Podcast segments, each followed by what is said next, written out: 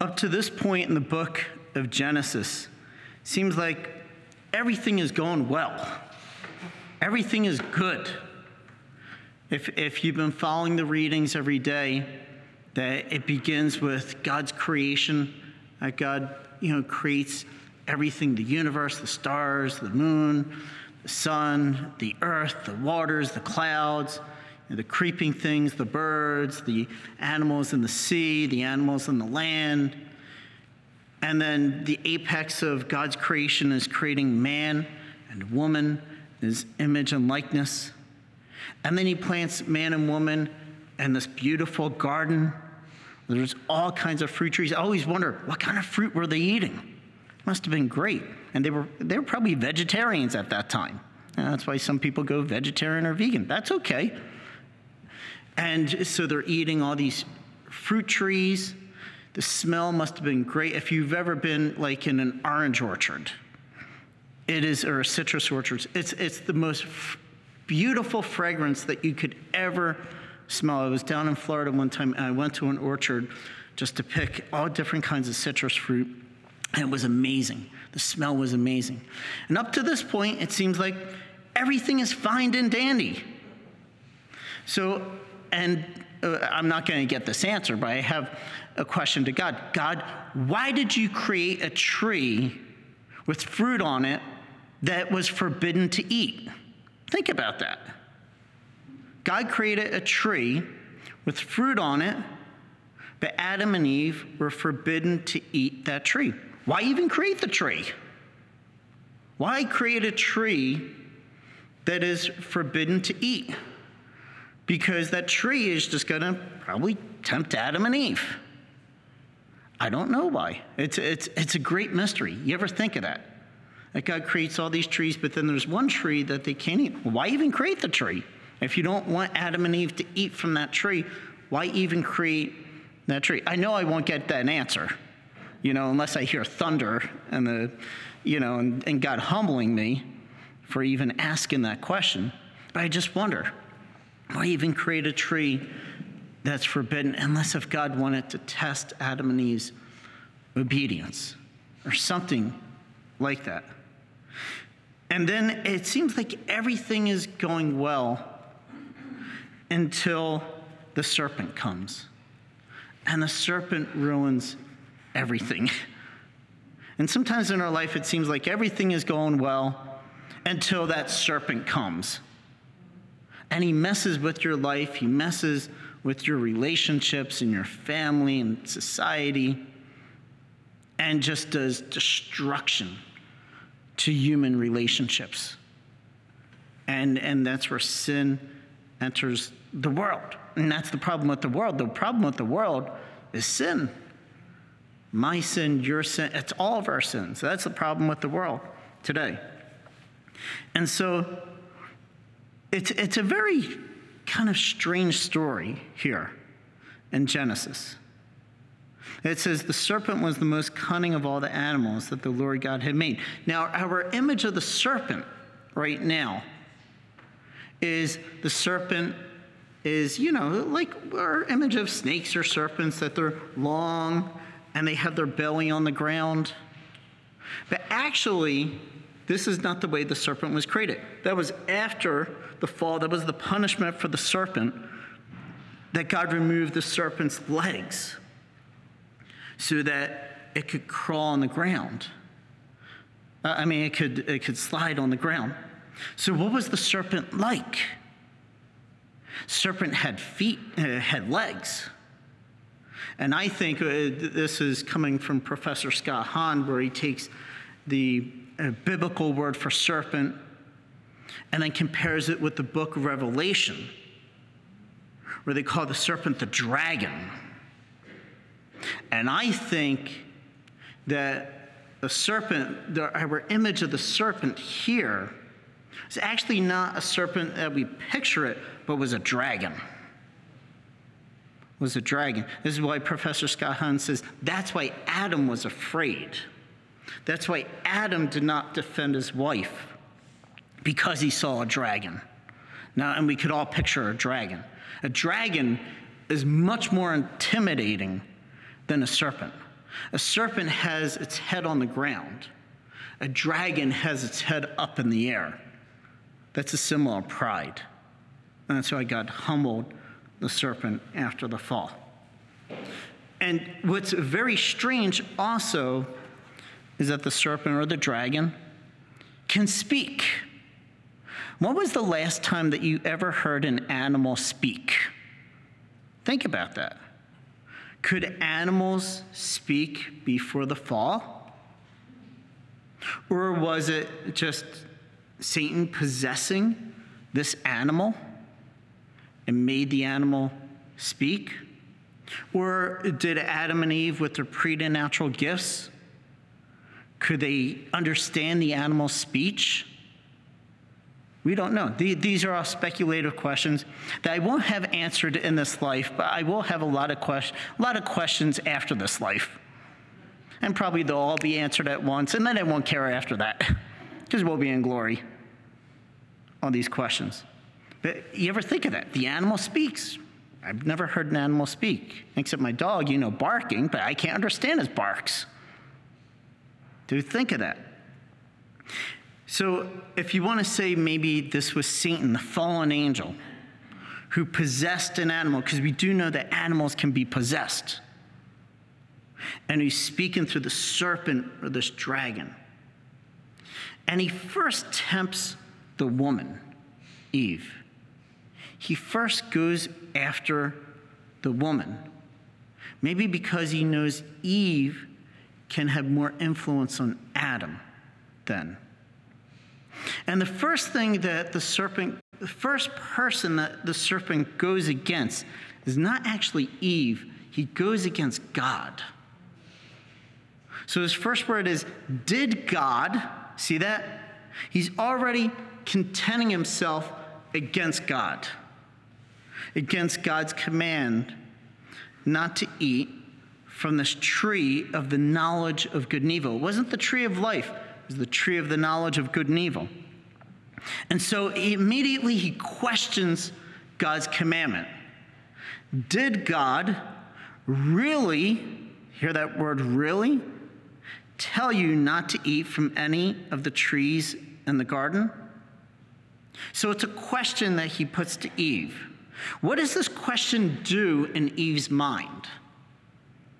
It sows doubt doubt. So the first thing, first temptation of the serpent against Eve and against every one of us is always against God, always against what God says, God's laws, and it's always to sow doubt in our mind. Did God really tell you not to eat from any of the trees? Hear how it's phrased? And it's there to sow doubt instead of faith. The opposite of doubt is faith. That's why faith is a foundation for all the virtues. And then the woman, she does the worst thing that you could do when there's doubt is she has a conversation with the serpent, with the devil. Never converse with the devil because he's smarter than us, he's more clever, he's more cunning. And so she enters into a dialogue with the serpent instead of turning away from him and turning toward God. And she says, We may eat of the fruit of the trees in the garden. It is only about the fruit of the tree in the middle of the garden that God said, You shall not eat it or even touch it, lest you die. That's the tree of the knowledge of good and evil. And then the serpent lies to the woman. So after the serpent sows doubt, he always then sows a lie. Satan always sows a lie. He's the father of lies. That's what Jesus calls him. And he says, You certainly will not die. What did God say? God said, You will die. And now Satan is contradicting God's words. You will, you certainly will not die. And he says, No. And again, his contention against God. God knows well that the moment you eat of it, your eyes will be opened, and you will be like gods who know what is good and what is evil. Hear that? You will be like little gods. That temptation for wisdom, for knowledge, to be like God, to have all power, to have omniscience, to know things, to know both good and evil. And, and then the woman, after listening to the lies of the serpent, probably the serpent or the dragon, he probably looked at the tree. And Eve was looking at him, and then Eve looked at the tree. And sin always begins with this look. at something good, something that appears good. Always begins with, with a look in the wrong direction, a look at sin, a little peek. And then she sees that the tree was good for food, was pleasing to her eyes, and was desirable for gaining wisdom or knowledge. So that's, that's pride. And what does she do after she looks? And when we sin, we look. And then what we do, we grab for it. And so she grabs for the fruit and she eats it. And then she probably grabs another fruit and she gives it to Adam. And he eats it too. And Adam at that point could have said, Nope, we're not supposed to eat from this tree. But there was something in the influence of his wife that persuaded him to eat. Women have a great influence in life, they have a great influence over men in life. That's probably why the women are the nurturers, are the ones who pass on the faith. And then the eyes of both of them were open and they realized that they were naked. So whenever we sin, we realize our nakedness. We realize our shame, and they felt shame. And so they sewed fig leaves together and made loincloths for themselves. And then it says, When they heard the sound of the Lord God moving about in the garden at the breezy time of the day, the man and his wife hid themselves from the Lord God among the trees of the garden. When we sin, we feel ashamed and we hide from God when we sin. We don't want to face God because we don't want to face our sins because we know we've done something wrong. And then we, we hide from the Lord because we're ashamed that we sin, that we transgressed a commandment. And we, and we feel that shame when God comes by. It's probably one of the reasons why people don't go to church because they feel shame. They feel ashamed to face God. They feel ashamed to go into church. They feel like, I'm not worthy. Look at my life. Look at all the sins I have done. How can I go into church? Or as I heard from someone, you know, if I go into church with all my sins, the walls are going to cave in. I've heard that expression from people. And most of all, what we fear from God is we fear punishment, we fear justice. And maybe that's why we have a lot of people come into this National Shrine of Divine Mercy. Because when they come in, they don't see justice, rather, they see the image of divine mercy. They see Jesus taking our sins, our misery upon himself, and giving us new life through his precious blood, through his cross, through his redemption. And he took on the sin of Adam and Eve, and he takes on our sins and He gives us new life. He gives us encouragement. He gives us mercy that we need. But it's when we think that we cannot receive mercy, that's when we hide ourselves. That's when we hide ourselves. Whereas later on, what you're going to hear tomorrow is some people, they hide themselves and then they start blaming others for their sins. It's your fault. You ever hear that? I hear it all the time. It's your fault that my life is miserable. See, and not accepting our own sins. It's my fault, my fault, my fault, my most grievous fault. That's what we pray in the penitential, right? And we beat our breast three times. We were saying, It's my fault. I'm the one who sinned, not you. You're not the problem, I'm the problem.